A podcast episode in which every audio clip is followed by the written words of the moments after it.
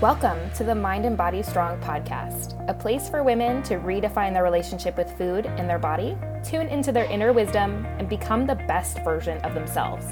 My name is Katie Pijanowski, and I'm an anti diet and body image coach, certified personal trainer, and lover of all things travel, brunch, and personal growth. Join us each week as we share insightful conversations with guest experts, along with my own personal stories and teachings that aim to help you reconnect your mind, body, and spirit while releasing old beliefs, dogma, and expectations that no longer serve you.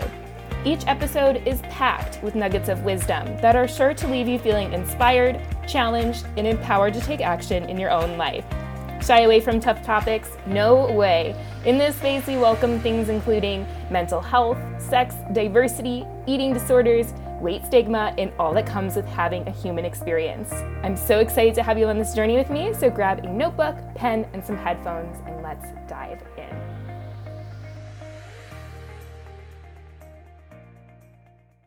All right, welcome back to the Mind and Body Strong podcast. I have a really special guest here with me today. Her name is Kat Lee, and she is an intimacy and relationship coach, coach and host of the Empowered Curiosity podcast, which is a great podcast, by the way, and the creator of the Heart Lab. She guides pattern breakers to alchemize their emotions and embody their healing journey to cultivate intimacy as a spiritual practice, which is so fun. And I actually, this is one of the first episodes on the podcast officially that's going to be a little bit more kind of diving into like relationships and like how we hold ourselves in that. So I'm really, really excited to have you, Kat. Oh, I'm so honored to be here. And I just, I love what you're putting out in the world. I think that the conversation around body image and embodiment is such a needed part of it. And I think that that's where like our intersection is going to come into, into yes. play here. And we get to sort of just jam. I'm excited. Totally agree. Yes. And like in my process of like really learning embodiment practices, I've learned how that can be so impactful in other areas. And mm-hmm. so great to to have you here talking more about like that relationship piece of it. Cause I know my audience is going to just take so much away from it. Heck, I'm going to take so much away from it. So I'm so excited. So for my audience, I'd love for you to just share a little bit about you, what really got you into doing the work that you do today, and then we'll just continue on from there because I have so many questions for you. I would say that my work is is kind of twofold. So there's the embodiment piece, which comes from my background in Chinese medicine. I was an acupuncturist for 12 years. And with that, I started to see how bodies are really the storytellers of our lives. And so when we start to look at these signs and symptoms, instead of looking at them as annoying things that we need to suppress, and we start asking some questions to our body in terms of, okay, so what are you trying to tell me right now? Mm-hmm. There is such deep wisdom that gets unlocked. And it's a scary process. I was able to just dive straight in from acupuncture school into building that business and really cultivating that side of the medicine, I suppose. And then the relationship side of it came, I don't even know how to explain. It just felt like I was aligning with something mm-hmm. because I was in a marriage. I was married, or I wasn't married for 12 years, but I was with my husband for 12 years. And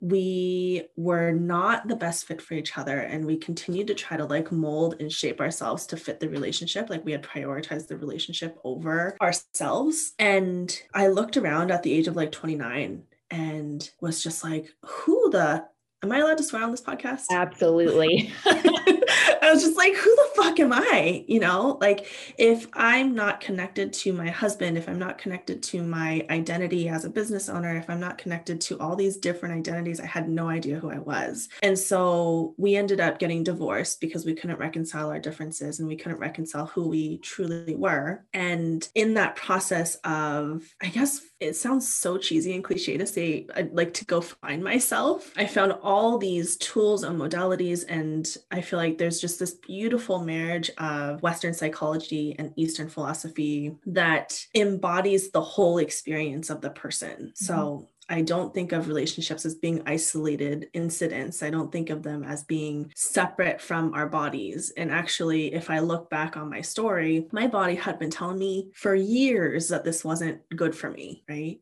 Mm-hmm. So I had insomnia, I had headaches, I had migraines. I did all of the things that you're supposed to do. But what I wasn't really doing is really asking my body, okay, what are you trying to tell me here? And when I started asking those questions, it became so much more clear to me that I wasn't in alignment with my life. I wasn't live, you know, everything on the outside looked great. Like we had bought a house, we had the two cars, we had a dog, you know, like just everything looked sort of picture perfect. Mm-hmm but there was something that was not aligning with my soul at the time. So I've been able to help guide mostly women, some men, but mostly women to break their patterns of living small and molding themselves and sort of playing up that like i'm supposed to do this. So what who are you beyond the like the shoulds the conditions the like the stories and narratives that we use to hold us safe Mm-hmm. So that's kind of a long winded answer, but that's a bit of my story. no, not long winded at all. I have so many thoughts as you were you were talking, and the first thing that I want to mention is I love that your background's in Chinese medicine because mm-hmm. I have my degree in psychology, so I always kind of interested with like the human mind and just behavior of humans. And as I have gone along in my own journey, like realizing that a lot of the like more medical practices that we have today, they're they're kind of just not taking into account the whole experience experience. And that mm. Chinese medicine piece really does acknowledge the wisdom that the body has. And that's something that is a newer concept to me as of a couple of years ago when I started really getting into more embodiment practices, intuitive eating, body image work. That's when I realized, oh my goodness, the body has so much to tell us. And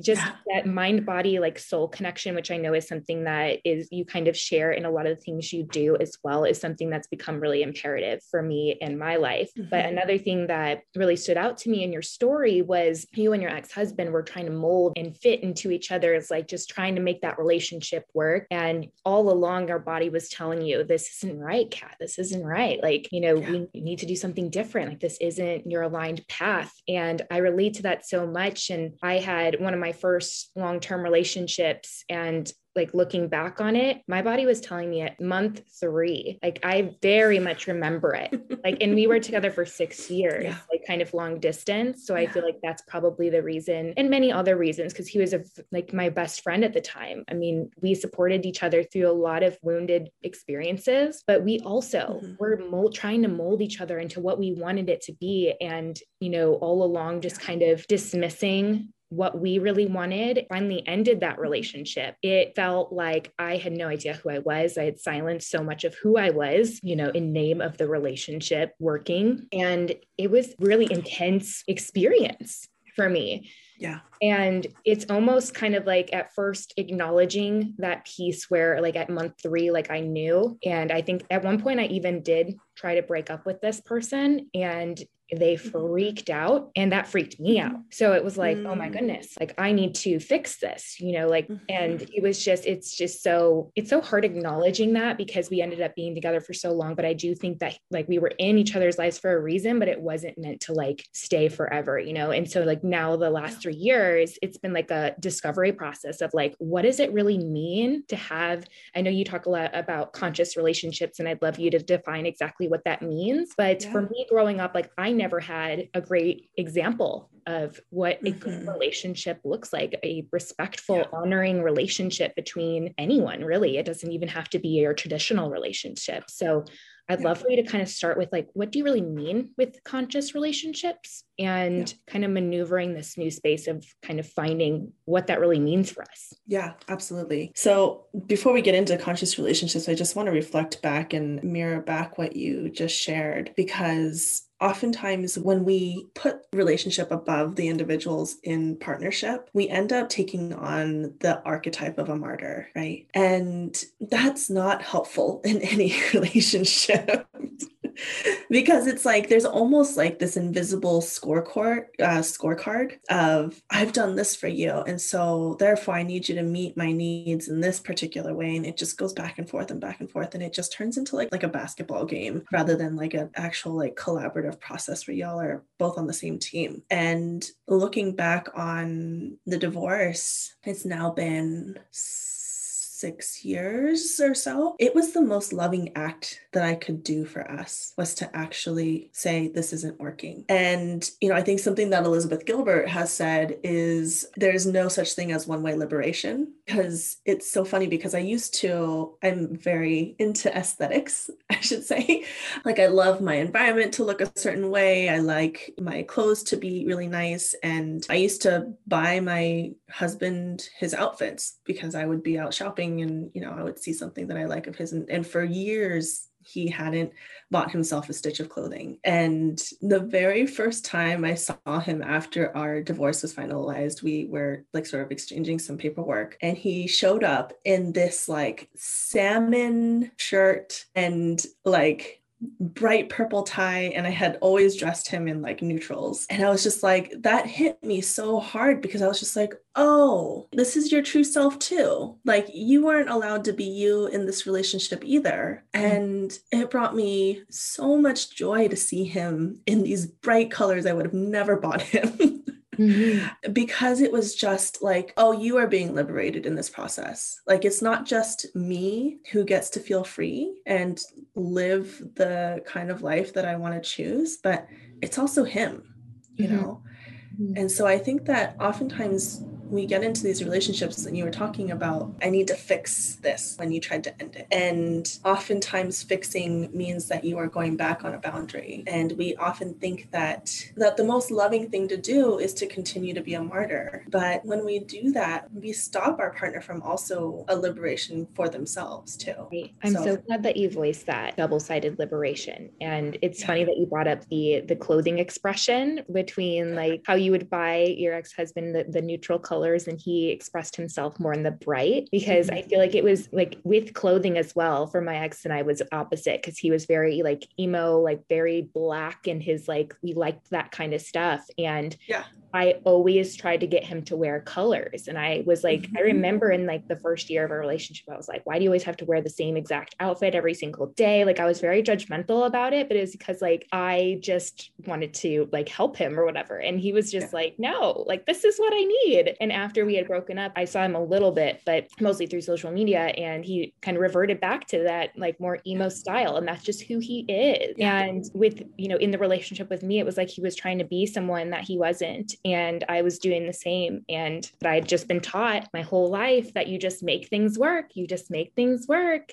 Yeah. And you just don't really talk about, you know, the things that aren't and don't trust like I, I, learned very early on to not trust myself and so it was always mm. like somehow i just had named that like i was wrong so i just need to put up with this and that was something i'm like healing still of like coming back to that like learning to trust that that guidance from me and not letting mm. external and you know environments uh, and people and things dictate that and i think that so many of my listeners can probably relate to going down a path they feel they should go down mm-hmm. and then maybe realizing it's not right for them and feeling yeah. terrified with yeah. that yeah Absolutely. Can I ask you that lack of trust in yourself? Where in your body do you feel that? Oh, it's 1000% in my chest, in my throat. It's like this like binging little energy that's just like really gets caught in my throat. It's like my throat constricts and it's like I yeah. can't share my voice. Like mm. I would just cry. Like when I just when I have those types of feelings, it's like I just cry because I'm angry. I can't speak about it. And so I've leaned into writing, like writing it out mm-hmm. first, but I've been a lot better better through like working on allowing those emotions and to voice them a lot better. Yeah. It's it happens a lot faster than it would in the past. So yeah, yeah, definitely like chest throat area. And I love that you have such a an intimate relationship with the body in this way. And, and for your listeners, it's like this is the first step that I always ask my clients to go on with me is if you've noticed a pattern in your life, you know, the first step for you was noticing that I don't trust myself. And you know, this tends to happen in our late 20s, early 30s 30s into our 40s because, you know, we can sort of write off these instances in our lives as being one offs up to a certain point. But then in our late 20s, in our late 30s, in our 40s, we start recognizing, oh shit, there's a pattern here.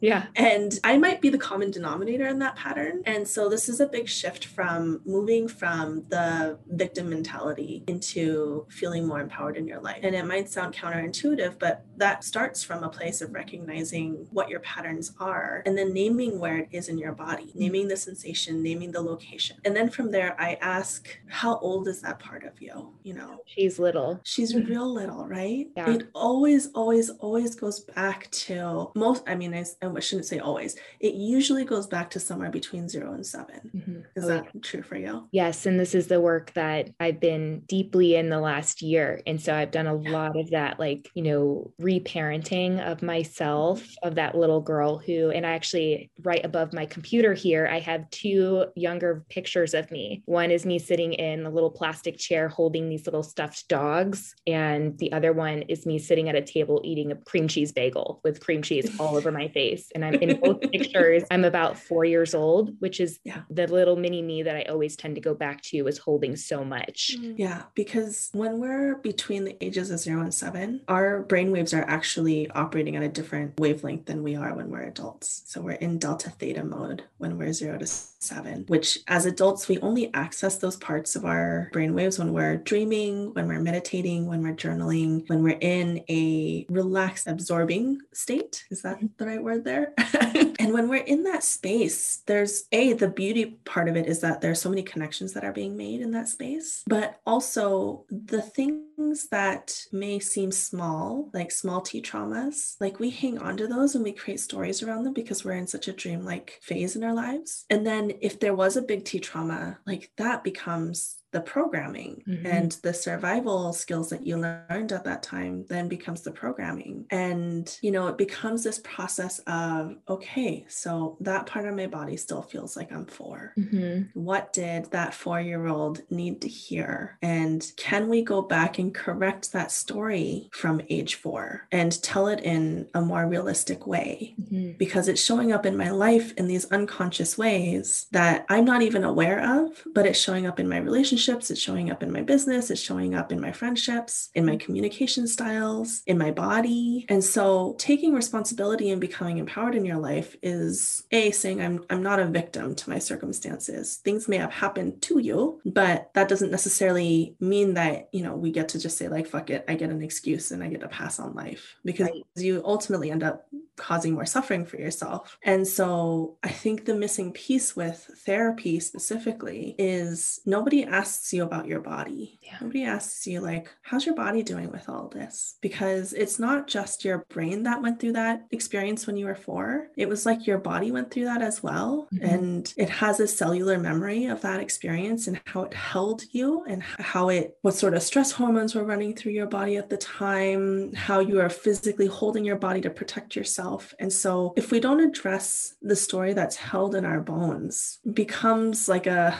I don't know. I feel like personal development can take on this like to do list sort of experience. I experienced you know? that when I first got into the space for sure. And mm-hmm. felt that mm-hmm. like at some level, I knew that there was like something I was missing mm-hmm. from that more because I had just developed into being very logical about things. Yeah. And one thing I learned through my coaching experiences and working with coaches is they have always directed me back to talking to the body. And like mm-hmm. that has been really, really challenging for me at first because I hadn't communicated with my body in so long, mm-hmm. but is now something that, and I've started just in the past month being more consistent with like meditation and like really checking in with that. And I'm at a point now where it's almost like I look forward to that because I, it does help me calm down. It helps me recognize when I'm in my stories, which I can, like, I think now I'm at the point where I, I know what that feels like in my body. Yeah. So I'm able to be like, okay, this is that story that I had when I was three, when yeah. I felt like I wasn't getting the attention that I needed. And it made me feel like I didn't belong and like whatever it is. And being able to tell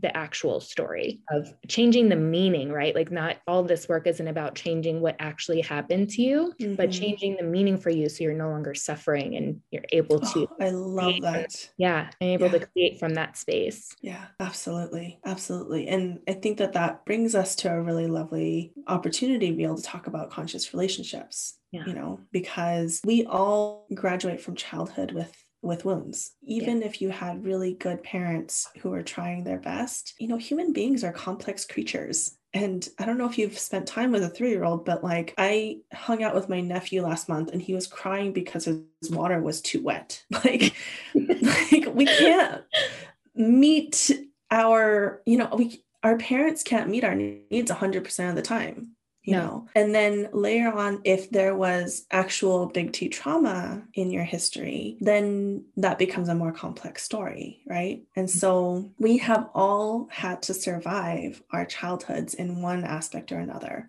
and we all come out with these stories and these narratives and these conditions and these projections. And we layer that onto the next intimate relationship that we create beyond our family of origin, which is our intimate partners. Mm-hmm. And so this is what you and I were doing in terms of like how we were dressing our partners is like we had an idea of what we wanted our partner to look like, who we wanted them to be, right? And because our partners are an extension of who we are. And so when we partner in that way, where we haven't addressed those stories and survival skills and narratives and projections that we care, we all carry from from childhood, then it shows up in relationships in a way that can potentially be traumatizing. So mm-hmm. I would say that my relationship with my ex-husband was traumatizing for both of us because we were both trying to we were saying like I love you unconditionally, but the way that we were acting was full of conditions, right? And so being in a conscious partnership is each individual is doing their own work because we all need to do our own work to, you know, shed these layers. And then you come into the relationship with an intention of doing your best. And from that space, the relationship becomes a collaborative effort. And I love approaching relationships, whether it's romantic or otherwise, in this way, because I have no idea what that relationship is going to look like in a year, or two years, or five years. And I think that in our modern culture, we have a tendency, at least I see this a lot in my clients, of, you know, wanting to jump on the relationship escalator because we think that that is what safety means. Mm. You know, like you jump on the escalator, you get the ring, you get the white picket fence, you get the house. And there's all this external scaffolding that we think of as being this is security, this is safety. But we forget that actually that security and safety has to come from within first it has to come from intimacy with self first. And in a, an intimate relationship, I, I always talk about there being three creatures that you're feeding almost. It's like you have to feed yourself, you have to feed your partner, and you have to feed the relationship. Mm-hmm. It has to be all three of them. And at times, the partner is going to be a little more hungry, or the relationship is going to be a little more hungry, or you are going to be a little more hungry. And it's okay to sort of reprioritize the hierarchy of like who gets fed first, but all three need to be tended to. Yeah. Yeah. So does that make sense in terms it's I don't have like a concise definition of a conscious relationship. No,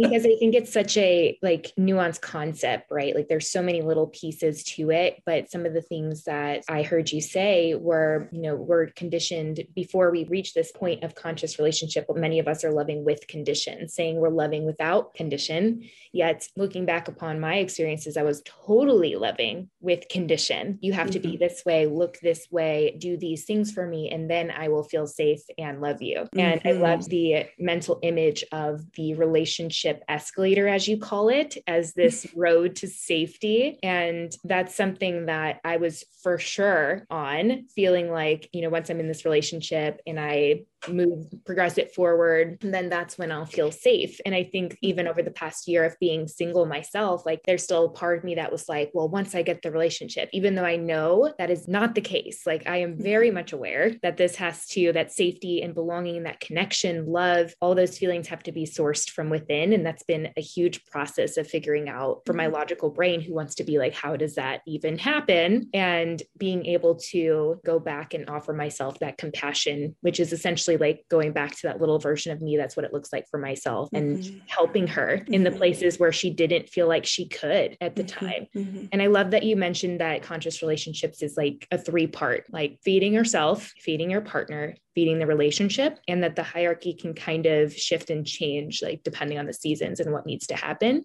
Mm-hmm. because that's truly what like my dad and I talk about this a lot. He's very spiritual himself. And so it's really awesome now to have those types of conversations where we're both figuring it out. Yeah. my parents are divorced. They got divorced when I was 18 and mm-hmm. it was for mm-hmm. me like I told my dad the other day that was like a big waking up moment for me of like mm. realizing I was just living by everyone else's rules and expectations, staying silent, staying small. And that was a big life shift for me, realizing like I've been muting myself and waiting on the sidelines for so long. And the one thing that I thought was, you know, semi stable, even though it was not a great relationship between my parents, is now done. And what does that mean for me? Like, oh mm. my goodness. But I'm so thankful for that. And that was like 10 years ago because it really allowed me to go searching for that information and end up in the spaces I'm in now having these types of conversations where it's yeah. like, how can we redefine what it means to be in this, you know, loving partnership where you're not really counting on someone to make you feel a certain type of way. So you're yeah, safe. Yeah. And that's the thing is when we source safety and intimacy within first is like you can approach relationships from a place that that doesn't feel like you're a hungry ghost you know i think that there's a lot of talk around addictions and i think that relationship addiction has to be part of that conversation because mm-hmm. the same biomarkers the same chemistry happens in a substance abuse as there is in a relationship abuse because and by abuse i mean like when you enter into a partnership and there's this clinging energy and i need this from you versus i need this like it's the energy around it is like our mutual friend holly talks about it in terms of wholeness right yeah. and she talks about it so beautifully in terms of like how can you be so whole that you aren't asking someone to fill in all the gaps for you right and so when you can approach relationships in that way then it becomes this like really beautiful collaborative process instead of like oh i need to survive this again and i need to pull out all my survival tools from childhood again right mm-hmm. and so like and i do think of it in terms of it feels very similar to like when i used to treat addiction when i was in in my acupuncture practice because the same questions are being asked you know? I don't ever think about addiction as being like a bad thing. I think of it as like this has been serving you in some way so what service has it been providing for you? So for example like we can talk about it in terms of like smoking. You know i had a client when i was in my acupuncture practice who has tried to quit smoking so many times and every time she fails and so, you know, she was coming in for acupuncture thinking that I can just poke her a couple times, but it's deeper than that, right? It's not just a physical addiction. There's a emotional component to it too. And I asked her, you know, like, what is this serving for you? And she's like, oh, it's the only time in my day where I can just go outside and like take a breath. And so the pattern there was not let's quit smoking. The pattern there was you need to learn how to give yourself permission and to feel like you are valuable enough to go outside and take a breath. Wow. Right? That's powerful. I never thought about relationships in the sense of being addicted to that mm-hmm. too. Looking at it like the smoking thing. What are you mm-hmm. getting from it emotionally that's keeping you here? Yeah. And the word that you brought up, permission, is my word for the year. So anytime I hear that, my ears are like, yes, bring yes. it on. Like yes. Right. And so this can apply for somebody who is in a relationship that they clearly know is not healthy you know, you knew in three months that this wasn't the right partner for you and you continued to stay there. And so you were there for a reason. I don't know what that reason is, but it was serving you in some way. It was serving some form of, you know, identity that you were latched onto. It was serving some form of like role that you were used to playing, wanting to be a people pleaser. Like there's so many reasons why we stay in relationships that don't serve us, right? Yeah. And so it's not very helpful to shame ourselves for staying in relationships that aren't good for us because that continues to fracture who we are. And so like can we move towards those parts of us that feel like they're fractured that Mm. feel like they need to have an external source to complete us to Mhm. find that wholeness and how can we love that part of us even more you Yeah. know? Yeah, finding compassion for the positive intention under the behaviors Mhm. instead of using it as kind of avenue to beat beat ourselves up. And in the work Mhm. of body image, so many times people are beating themselves up for, especially during now, with many of us re-entering the world as we record this from the pandemic. Our bodies are different from experiencing. Most of us have experienced some level of trauma this past year. Like we have to Yeah. recognize that and acknowledge that and Yeah. how our bodies have helped us survive that. And Mhm. I think that acknowledging those positive intentions of, you know, our body keeping us alive can be really impactful, especially in the, the body image space of like, hey, you know, your body is really doing you a lot of really great things. Like what would it look like to view your body? One of the things I've learned to do with Holly and, and Julie when I've worked with them is viewing your body as a person. And when you do that, it really allows you to see like, oh, if I try to control this person in my life, they wouldn't like that very much. And it wouldn't be a very great relationship. And so why do I choose to do that to myself? Yeah. And thank you for naming that. I think that that's an important piece for people to hear right now is all of our bodies look different. and I have this ceremony that I'm planning to do on my birthday. My birthday is going to be in a couple of weeks. But every year I try to write myself a letter, like to an earlier version of myself. And I've found that over the years of doing this, I feel like I'm writing a letter to the earlier bodies of myself. Mhm. Like, I don't know why that pattern seems to come up every year. If it's just like, here's a marker of I'm a year older, my body looks a little different this year versus it was last year. And my body looks very different this year than it did last year. You know, I've gained a little bit of weight and I'm okay with all of that. And I say I'm okay with all of that. But I look at pictures of myself. Like I went to the Grand Canyon recently and I looked at pictures of myself and I was like, oh, I don't, I actually don't recognize that body anymore. And it brought me a bit of sadness. And, you know, I've been in this work long enough to know like where I've unpacked all the the value systems around my body and and all of that and I come from like a very long line of women who have beat up their bodies. And so I think for my birthday this year I'm going to do a meditation and just sit naked in front of the mirror and like just have like that focus come back into view so Yeah. that I can recognize my own body again in my in my pictures. And I think that we all are sort of as we enter the world like we're being seen again you know for the last year all people have seen of me have been like from my chest up and i'm like Right. oh but here's my belly and here's my booty like Right? you know yeah, this is so true. And I think so many people can relate to that. Um, you know, Mhm. myself included when I first started this work, and there'd be pictures where I'd be like, you know, yeah, I don't recognize this body because before I found intuitive eating, I was on really restrictive diets and binge eating a lot. And so I Mhm. gained a lot of weight in a short amount of time. And my body didn't feel like it felt like I was just not in my body. Right. And I, Mhm. in seeing those pictures, it was like I was in those moments like self objectifying, like just really Mm. seeing myself as a body and not who I really was. Mhm. And being able to drop back down into my body and have that experience. And I think it's like just a beautiful thing that you're willing to like get to know this new body as like, you know, like almost like this creating this new relationship. Like, hey friend, like let's let's get to know each other. Let's yeah i haven't seen you in a year like yeah, like I what have you been up to Right. Yeah. And like having this like conversation. And Mhm. it maybe sounds strange to some, but it's so impactful. And it's such a healthier way of being with this friend of mine. And I come from a background where I watched my mom on so many diets, and I've inherited my mom's body. I look very much like my mother. Our body types are the same. And I remember growing up, and she would go on these ridiculous diets where she would be like, Oh my gosh, it's so great. I can eat as much as I want as long as it's just grapefruit and hard boiled eggs. And like, is this like, is this really what we're doing? And I remember thinking at that age, you know, like, what's going on here? But thinking that her actions were weird, but internalizing those feelings of shame around having a bigger body for an Mhm. Asian woman. And again, it goes back to that like subconscious programming that we talked about is in order to have a conscious relationship with somebody else, you also have to have a conscious relationship with yourself. And Mhm. so this exploration of body image, of being friends with your body, and you know, asking your body what it is that she's trying to tell you, and asking your body what it is that she needs in this moment, mm-hmm. and finding ways to speak to your body and finding ways to meet your body's needs. It sounds weird, but it makes you a better partner. It really does. 100% because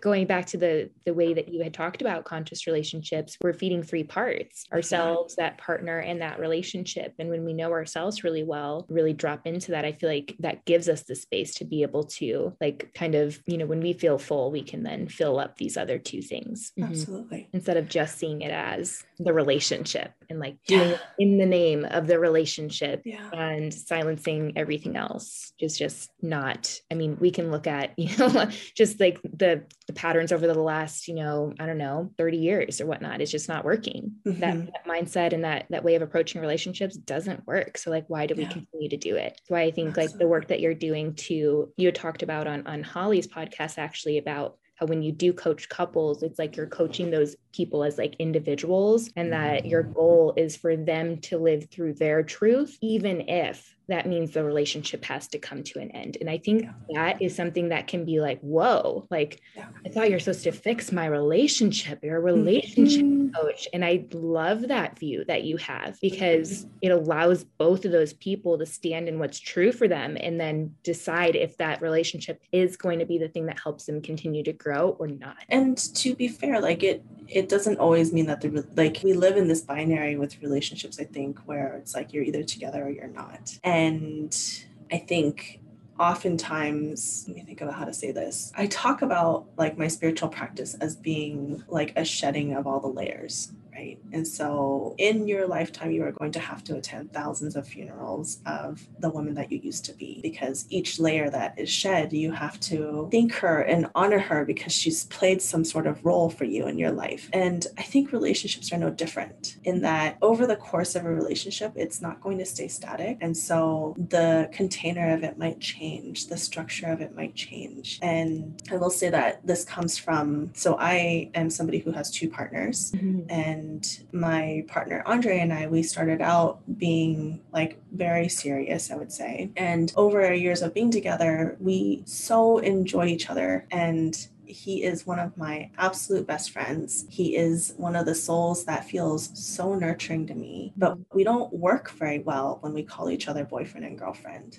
Mm-hmm. And and so in order for us to deepen into our relationship and actually we feel closer now than we had when we were calling each other boyfriend and girlfriend. It's silly, but it's like once we dropped a label, once we started just being like you're my best friend mm-hmm. and you know sometimes we're romantic and sometimes we're not. And you know being able to be fluid and and so like in that situation it's like the relationship didn't have to end but that version of our relationship needed to be thanked and then like released. And so i think that a lot of times people are concerned about either i have to stay together or break up and it, it's not a binary. If you can be in collaborative process with your partner it's like okay so let's talk about what makes us feel safe let's talk about like what makes us feel seen and then build a structure from that place. And it's going to be unique from every other relationship that's out there and what a beautiful thing that is. Yeah, I love that new way of looking at relationships because I know that for me, like looking back, like when you do have those titles, it's like for some reason, certain expectations become attached to that. And we start like kind of operating, at least I have in the past, like operating from this like weird view. And it doesn't necessarily feel great. So it's just interesting to know that there's like the, these opportunities to explore, like, you know, yeah, just be being really open about what makes you feel safe and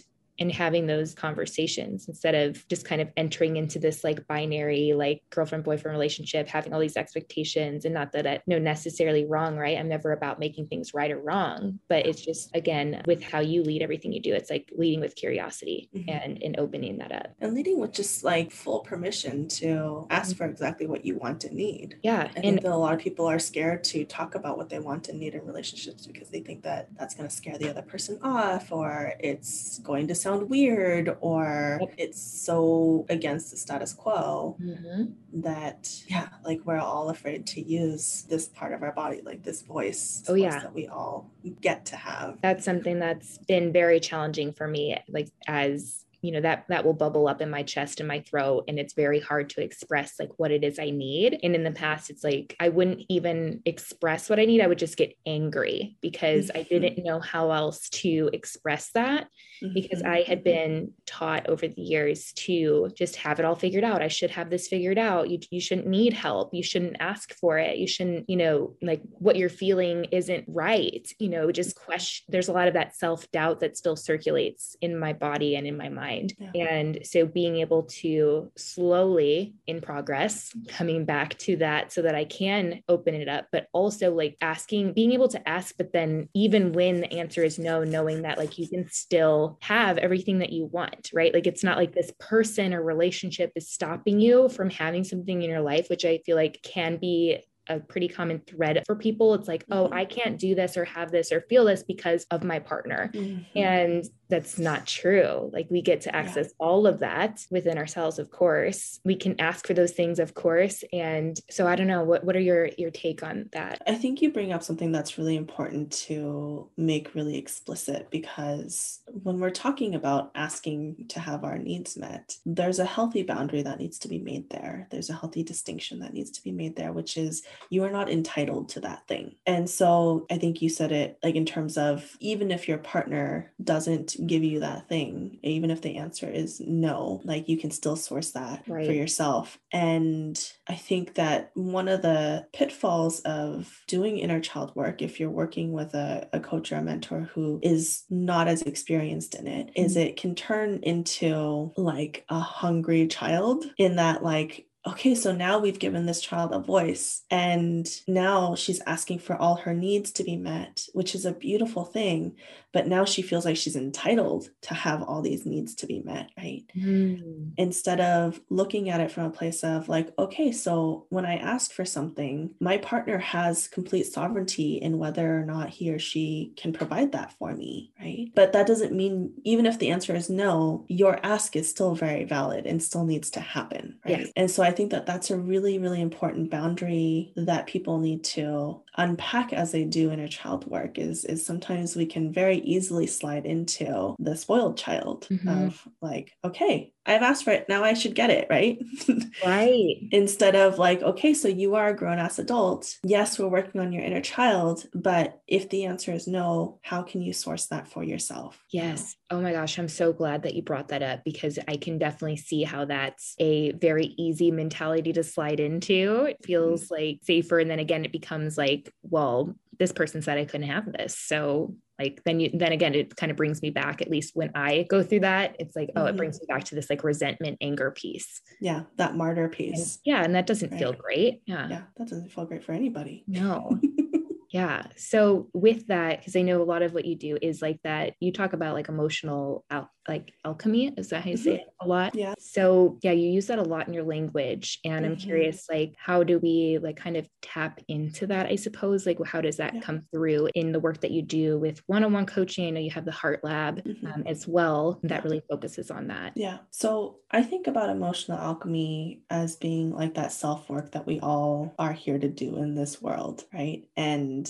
in our modern world, we have a tendency to label emotions as being good or bad. Joy and bliss and gratitude, and you know, those are all good. And grief and sadness and anger are all bad. And from the Chinese medicine, the Taoist medicine background, what we know is that emotions are just emotions. There's like the human judgment piece got layered in later on. And so to work with each of the emotions, they each have a medicine. And so this is where I think that the personal development and like this is one of my biggest pet peeves about the personal development world is like, here's a top 10 list of, you know, how to work with anger or how to de stress. Mm-hmm. And for me, it's such an individual process because each emotion has a different energetic signature. And so if you're in grief, like just super simply without getting into a lot of detail, like if you're in grief, what grief needs is ceremony. It mm-hmm. needs honoring. It needs to be acknowledged. It needs that like deep sinking energy of feeling anchored and reflection, mm-hmm. right? So if you were to tell somebody who is grieving to go for a run because they're feeling sad, like not very helpful, right? And so like unless we can start asking the why underneath the emotion, personal development becomes like a to-do list like we said earlier. Whereas if you told somebody who was angry who is like their pure emotion is just i am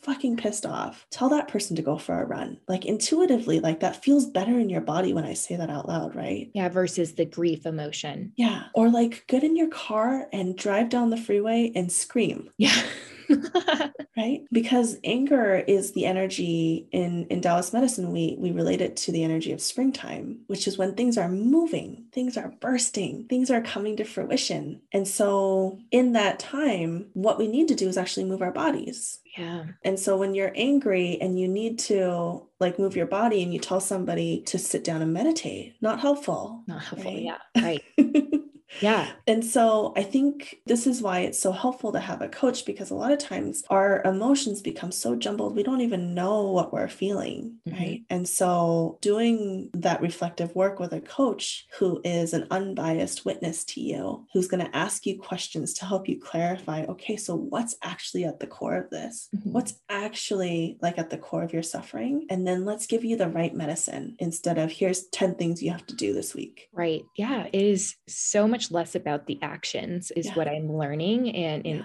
more about that tuning in and, and the honoring piece, right? Like the honoring piece comes up in a lot of the work I do with food and mm-hmm. body image. And it's something that we forget. And it makes so much sense the way that you describe it. It's when you feel that emotion of grief, like, yeah, you don't want to like run away from that. That almost feels like suppression, like you're just yeah. ignoring it. Yeah. When it does really ask for that, like you said, ceremony and reflection, that makes yeah. so much more sense. That like silence, that space.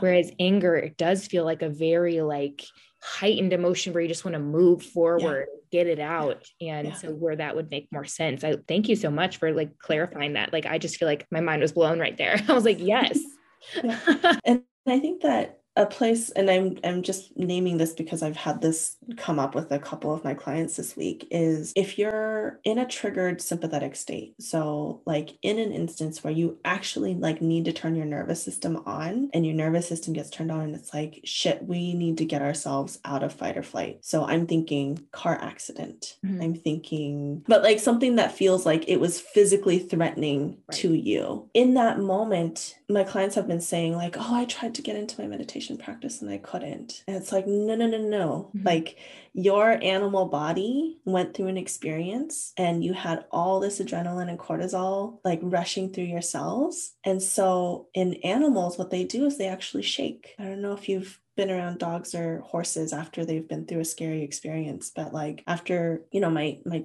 dog is four pounds and so everything is scary for her yeah. and and so she has like an altercation at the dog park she'll sit in my arms and she'll, she'll shake and then five minutes later she's fine and she's back to playing but that shaking is her actually releasing the cortisol and adrenaline out of her cells and as humans we shake after stressful experiences and we're like, what's wrong with me? That's not a what's wrong with you moment. That's actually your animal body doing exactly what it was designed to do, which is it got primed to get ready for a fight or flight sort of situation. And when you didn't let it do that, or the situation didn't call for that, then it needs somewhere to expel that energy. And so I think that that's another place where people get stuck is when we don't allow our nervous systems to do the regulatory process and complete the stress cycle that it's meant to complete, then it gets lodged somewhere in our body and it and we feel anxious for no reason. Mm-hmm. Yeah, so. I've been reading, doing a lot more reading about that, like how emotions get like kind of stuck in our bodies when we don't mm-hmm. allow for that natural process. We mm-hmm. kind of judge it with our minds as like this shouldn't be happening. What's wrong with me? Yeah. And you know, your body being as wise as it is, it's like no, this is supposed to happen. Everything's fine. Like we're just doing our job over here. And and once we know that, it's just like oh, it makes so much sense. You know, yeah. like when you, when you, finally hear it in those ways, like, oh, yeah, yeah like of course. Yeah, there's a really beautiful book. I don't know if you've picked it up yet. It's called Burnout Not by yet. Emily and Amelia Nagoski. They explain it so beautifully. It is, I mm. highly recommend every woman out there who has a nervous system to go read it. they also do a really, really beautiful interview on Brene Brown's podcast Oh, love Brene Brown. I just started reading her book, Braving the Wilderness. Oh, so good. Love her. Yeah. But just in terms of like breaking down the nervous system, what your nervous system is actually needing to do in that moment, they're my favorite book to turn to or to send clients to. That, that kind of brought to my mind like with the nervous system of us like getting really like activated in mm-hmm. when it mm-hmm. comes to like a relationship and I feel like sometimes we get really like maybe angry or like maybe we try to avoid that person when we're feeling really activated. How do we support ourselves in that those moments where we like want to maybe, you know, I don't know, like yell at a partner when we're activated when it's really something that's going on with us and like how do we come back to that like I need to support myself moment instead of yeah. yelling and screaming and causing unnecessary suffering. Yeah. So there's that how question, right? Right. it's it's hard to give just like a, a blanket answer. You know we can talk about you know if you are a client of mine we can talk about why your nervous system is being like activated in that state. We can talk about you know why your partner is triggering you in that space because it's going to be so individual to everybody right? So it's not going to be the situation where it's like just breathe for 10 seconds. Like and so i think that that's a much deeper conversation and it's a much more individualized conversation that needs to happen because we need to ask why before we can get to the how. But you do speak of something that I think is really important to address, which is have you heard of attachment theory? Oh, yes, I've read a yeah. lot of it. Yeah. So, attachment theory, we all have, like we talked about survival strategies earlier, right? And so, for some people in a state of an activated nervous system, they want and crave intimacy to a point where it feels smothering and suffocating to their partner. Mm-hmm. And then other people will crave space in a way that feels really isolating and distancing from their partner. And really, these are survival strategies. And some people sort of pendulum swing back and forth between the two. And so in the research, it's called anxious attachment states or avoidant attachment states. Mm-hmm. And so when I run the Heart Lab, we talk really in depth about this because it's really important to identify what your pattern is and then give you specific tools based on your attachment style on how to self soothe, right? So for somebody who's an anxious attacher versus an avoidant attacher, the tools are going to look really, really different. Mm-hmm. So I tend to be more of an anxious attacher in, yeah, in conflict, like I need and I crave and it, I get really clingy and I need validation and it becomes this like really clingy energy Mm-hmm. And I've classically just paired with avoidant attachment men. And what I've learned is what I need in that moment is not necessarily like the physical touch and the words of validation and all the things that I thought I needed. What I needed was just clear and concise communication that you were going to come back. Yeah. Because I have this idea that in my head when my ego starts going they're just running away from me. They're going to abandon me. They're going to leave me. I'm going to be left all by myself and to tend to my wounds. And so what my partners have learned is and this has been through lots and lots of discussion um, lots and lots of painful discussions what is helpful for our relationship in that moment is if you tell me, hey, I'm feeling activated right now, or I need some space right now, and I'm going to come back after a walk, or can we talk about this next week? Yeah. Like to me, it doesn't even matter if it's like an hour from now or a week from now. I just need confirmation that you're coming back and you're not going to just sweep this under the rug. Yes. Right. Yeah. And so this is why it's so important to understand the why, right? So I'd be speaking if, you know, in this particular example, it's me and my partner, but if I was speaking to one partner versus the other partner, I'd be having a very, very different conversation with them. You know, what need is being met when you get physical touch? What need is getting met when you are getting that space? Mm-hmm. And can we meet that need in a way that feels healthy for you? And for the partnership. Yeah, that is so, so helpful. I'm glad that you brought it back to the attachment theory because that's something that I've been reading a lot about and learning how to build that those like coping skills for myself, being more of a like anxious, like attacher and like how you had expressed it was so perfect. Like that's exactly what I need to hear is that you're going to come back yeah. Like even if it's an hour or a week from now, at least I know like you'll be back. And I'm not mm-hmm. sitting here waiting, like, should I say something? Should I like, you know, approach this? Mm-hmm. And yeah, that's something that I found very challenging in like the dating space. It's like mm-hmm. I and then I don't know how to like voice it. Voice so I'm it. like, oh no, you know, like self-doubting, like maybe I don't, I don't know. It's a very interesting relationship of so glad that you take so much time in your your heart lab to like really discover that for people because yeah. it's it's a very painful thing when you don't know how to like you're trying to get your needs met in the best way you know how and that person's opposite of you and they're like running away and that feels yeah. like very very challenging and yeah. until you both recognize what you need in those moments and how to just like clear and be clear and concise in communicating that it's just going to just not feel great for either party. Yeah. And the Heart Lab, which is my group coaching program that I run a couple times a year, that came from me reading a lot about attachment theory mm-hmm. and getting so frustrated with the books that I was reading because what I was reading was, you know, there's so much great research out there in terms of attachment theory. Like it's a well studied arena of Western psychology, but the tools that they give you are not very helpful because it's a lot of, okay, you've identified your attachment pattern. Now go find somebody who's secure Right. Which to me is like we're feeding that scarcity mentality in people of like, you are broken. So you need to go find something external to you to fix your, you know, your relationship. And to me, that that just ugh, it like was so frustrating for me to hear that. And so, again, like this is not to discount the research that's being done. And so, we take the research that's being done in Western psychology and then we layer in actual tangible coaching skills and we layer in a lot of Taoist medicine. So, a lot of that emotional alchemy that we talked about, we dive deep into each and every single one of those emotions and give you the right tool so that you're not projecting all that shit onto your partner, right? And so instead of being go find a secure partner, it's okay, how can we make you feel so safe and secure in yourself that you are a secure partner? And yeah, I think that's where a lot of my my work comes from is like seeing that there's these gaps in how we used to think about mm-hmm. personal development and how it was scratching that scarcity wound and, and continuing to like even just the way that people market these days feels really frustrating frustrating to me because it's like, no, no, no, like, let's stop telling people they're broken. Right. Like, can we please help you remember that you are completely whole? And it's really just about how can we get you back in touch with that part of yourself? Yeah, I'm so glad you said that because the book Attached, which is a very like great, you know, knowledgeable book, does